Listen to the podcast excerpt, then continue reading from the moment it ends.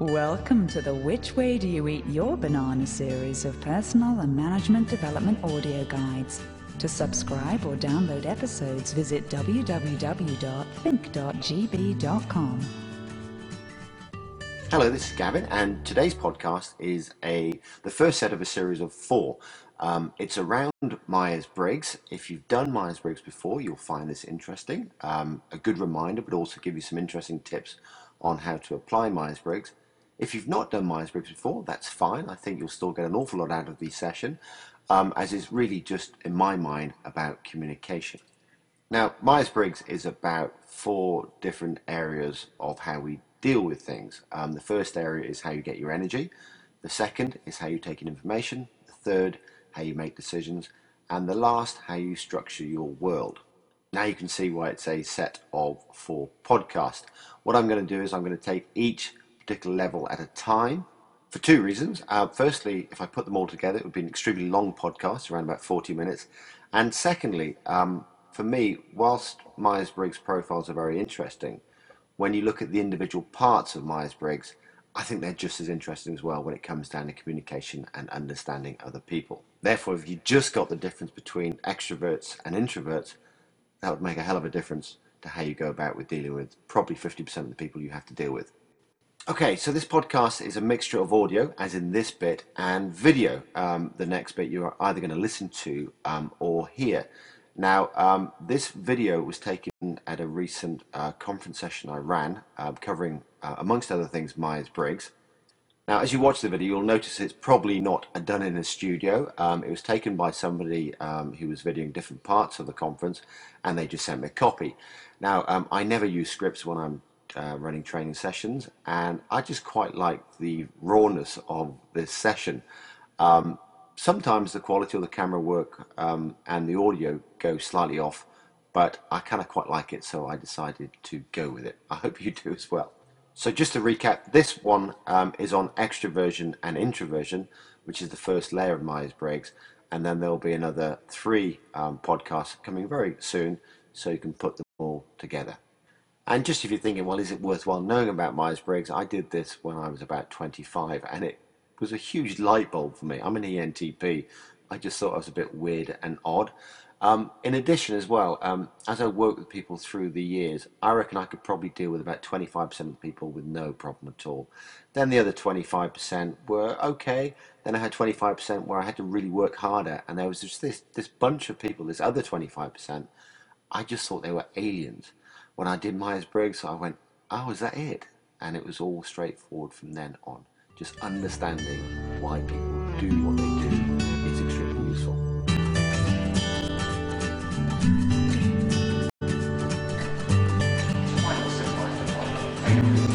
Um, so, let's move on to Myers Briggs.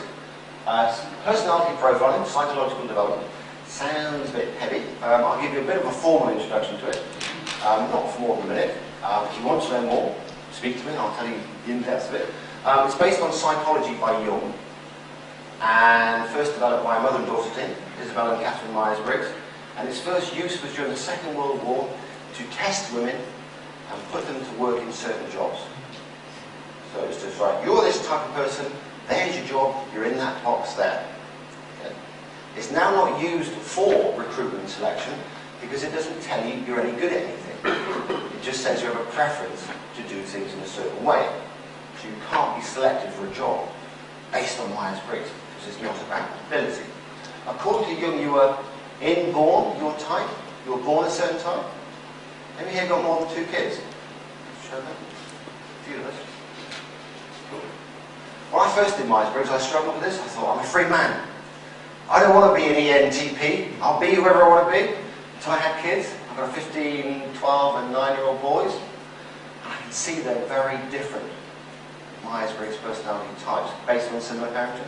Not that I test my kids, I think that would be wrong. I kind of love it. Come here, son, let's do some psychological development. Um, so, I can, so I think it's probably true. But what Jung says is you grow where you're planted. So if you're a fluffy kind of person and you live in a tight regimented household, you become a bit like them. If you're a creative, free-flowing person, hippie, and you work in the accountancy department, you become a bit like the rest of the captains. So your environment around you, basically, I suppose, does shape your behaviour. So that's kind of the summary of what Myers-Briggs is. And uh, what it's not, it's not a box to put, uh, put people into. It was originally used to box people. It's not a label to explain why you didn't do something very well. You can't go to your boss and say, ENTPs, you know what we like, messed up. Um, it's not a measure of who's best. There are 16 personality types. There aren't 14 really cool ones and two dodgy ones. They're all good for their own particular reason, and some are quite similar, some are dissimilar. And it's not a way to select employees or partners. Partners, I'd go for the old sex list, which seems to work for a while. Is that okay far? And all we're going to look at is some choices. That's all Myers-Briggs is. About how you get your energy, you're going to choose the letter E or I.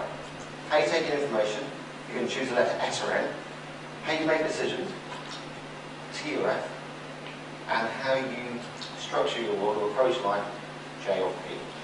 And what I'm looking for is your natural inborn choice.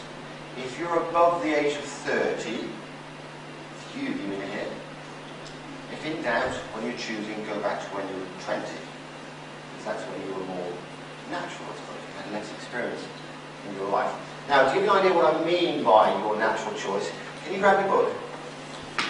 And can you sign your name, page one, in the first box with your normal writing hand?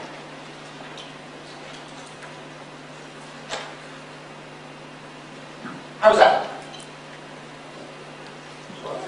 Yeah, okay. Swap hands and have a go with the other hand in the box below.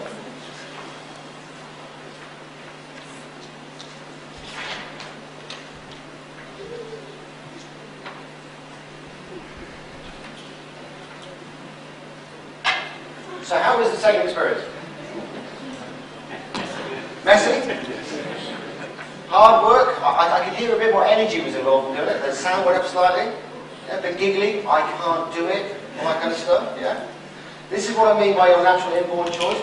If you're born right-handed, I have no idea whether you are born right-handed, but let's say you are, this is the one I'm looking for. If I cut this hand off, you get really good with writing with this hand. So you may have practiced your left hand, but if this one magically grew back again, you'd go back to using this one. And when we look at these choices, all we're looking for you is to pull four letters from this, and there are 16 possible combinations. On three of them, you'll probably find it quite straightforward. One of them, you might go, oh, I'm not sure, I'm left or I do left hand, right handed. And the answer is, you always do both sides of the choices. If you didn't, you would die. So you have to do them, but which is your natural preference? Okay? And I'll explain each level as we go through them to give you some examples. And you've got your book as your little guide. And at the end of this, you'll have four letters. And there's some mini profiles in this book. So you can have a quick look and go, blimey, that's a bit like me. I'll tell you what to do with it next. That makes sense? So we're just going to make some choices. Okay. So the first choice is energy, how you get your energy. And here we have E or I. E stands for extrovert or extroversion. I stands for introversion. What do you associate with extroverts?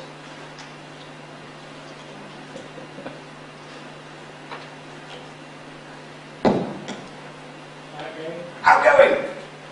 Cool. Fancy. Oh, fancy, yep, yep. Fancy. Yeah, they're always fancy around those extroverts. You can't stop them. Anything else? Diving in feet first, yeah, yeah. Anything else?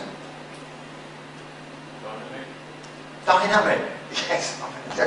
Maybe. Well, these are traits. They may not necessarily be true. Um, but extroversion, uh, people who are extrovert get their energy from the outside world. So their energy comes from being around other people. An example, I'm an extrovert. I'm only just an extrovert. I'm quite shy. But I know I'm an extrovert. And I can do quiet time, especially when I'm very tired and I've been busy like this stuff. But after a period of time, that quiet time tires me out and I need to go and interact with someone to get my energy back up. Give an example, now and again I work from home. And when I work from home, I'm usually writing stuff, training material, speeches, whatever it might be. If I'm there for two days, day one, by about three o'clock, I'm starting to feel physical pain. I'm getting tired, I feel slightly depressed, I feel like I've got a bit of flu. Yeah. Day two, I, can't cope. I have to go to Tesco's and speak to anybody I can find. I just need to interact with someone and just talk to anybody I can find. So that's me being an extrovert. I get my energy from being with other people. I need quiet time when I do reflect. but my energy comes from being other people. Extroverts tend to talk, think, and talk again. And their main brain sits on the tip of their tongue. It's there. So they might find themselves tailgating conversations, or disliking silence in conversations, and jumping on the back of a conversation. They'll be typical traits of an extrovert. Introverts, what do you associate with introverts? Thinkers, thoughtful, quiet, self-contained, beautiful. Yeah. These are quite common things with introversion. Introverts get their energy the other way around. So they can appear like an extrovert, especially if they're on a subject they're very passionate about, and they can have some really deep interest. So they can appear like an extrovert. But after a period of time, the interaction with people tires them out. They need to withdraw and recharge themselves, and they get their energy from inside. Now, these people tend to think, talk, think, and take on average three seconds longer to answer a question than an extrovert. Which is a very long time. what I'd like you to do is go to page two of your book.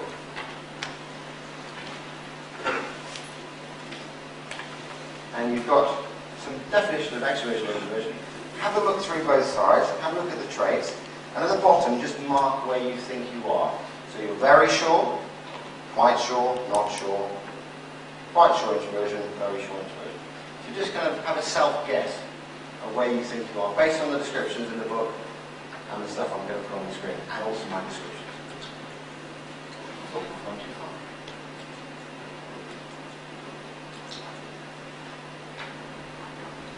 moment, just go through that and make a choice. Have you done it?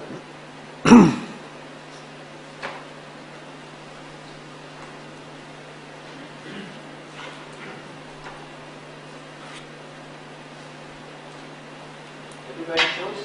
No. Okay. Can I have a show of hands of those people who think they're extroverts?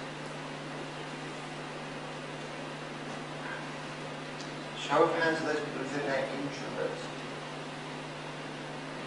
More introverts in the room than extroverts. Show of those people who just don't know. So, okay, you don't know. That's fine. That's cool. Um, okay. If you're an extrovert, do you know some introverts? Yes. If you're an introvert, do you know some extroverts? If you're an extrovert, what do you think the introverts make of you? Sorry? A loose cannon. A loose cannon? Wow. Anything else? Wow. Loud? Will they ever shut up? Can't they just speak or think before they come out with stuff? Blah, blah, blah, blah. Okay. If you're an introvert, what do you think the extroverts make of introverts? Unsocial? Opinionated. Opinionated? Anything else? Can you have a show of hands of extroverts again? Do you find introverts difficult to read? Do you feel like sometimes it's pulling your teeth when you ask questions? Yeah. Until I did Myers-Briggs, I'm only just an extrovert. The introverts, I thought you were a bit weird actually. What's all that thinking stuff about? you hiding stuff from me? Just come out with it, come on. Yeah. So, you know, but until I did Myers-Briggs, I went, ah, okay, because introvert's main brain is back here, which is why it takes three seconds longer to answer questions. It comes in, floats around, and then comes back out. So I just want to give you some little tips. One, if you're dealing with change, by the way, if you're organising change, give extroverts time to have a good old chat. Myers-Briggs and change is, is so intuitively simple that you think, well, why wouldn't you do it? But most companies don't do it. Give people a chance to chat about it. With introverts, give them time to reflect about it and possibly give them one-to-one chats as well. Simple as that. But a little tip if you're trying to communicate with an extrovert or an introvert, if you're an extrovert and you have an introvert here, what you usually find is the extrovert will go, they'll ask the first question, so, and they'll, they'll throw the question across to the introvert, and there'll be that space which is called silence. Yeah? And the introvert will go, this will be in their head, not out of their mouth, will go, good question, let me think about it. And that then creates that silence. And the extroverts go, kind of, what's wrong with you? Yeah, well, I didn't say that. So I go, oh, clearly a bit slow today. I know what I'll do. I'll help them out by asking another question. yeah? So they jump into the space and ask another question, and then the introvert, still in their head, because, you know, they don't want an extrovert, they go, that's two questions. Okay? So we're now up to six seconds, and then the extrovert just go, go ah, oh, I'll dress up the first question in a slightly different way, come in the side and ask it that way. I really help them out because they're a bit slow today. And the introverts just go, will you please stop asking me questions, you nutter. So, just, so just a little tip. If you are an extrovert, and I'm guilty of this all the time, um, when you ask your question, you probably have to assume the other person's heard you. Okay? If they haven't, then fair enough, ask it again. But you ask your question, that space, this is going to break a habit which takes, what, 30 odd days? Yeah, a long lifetime. That space, just stay out of it. And just zip it. So ask your question sharp. Because they've heard you. And by stepping into the space, you stop their thinking. Okay? Introverts, to protect that space for yourself, to help the extroverts out, because they don't know what they do, Go, this good question, so this comes out of your mouth now. Good question, let me think about it. So you've then guarded that space. You'll still see the extra hopping around, like, come on, come on, come on. But that's fine, you've kind of given yourself a bit of space, yeah? Does that make sense? So just a little tip. If you ever want to notice this stuff, give me a shout and we'll, we'll get them sent to you. So that's the first choice. And we have half an hour left. I've got three more choices to go, which is spot on time.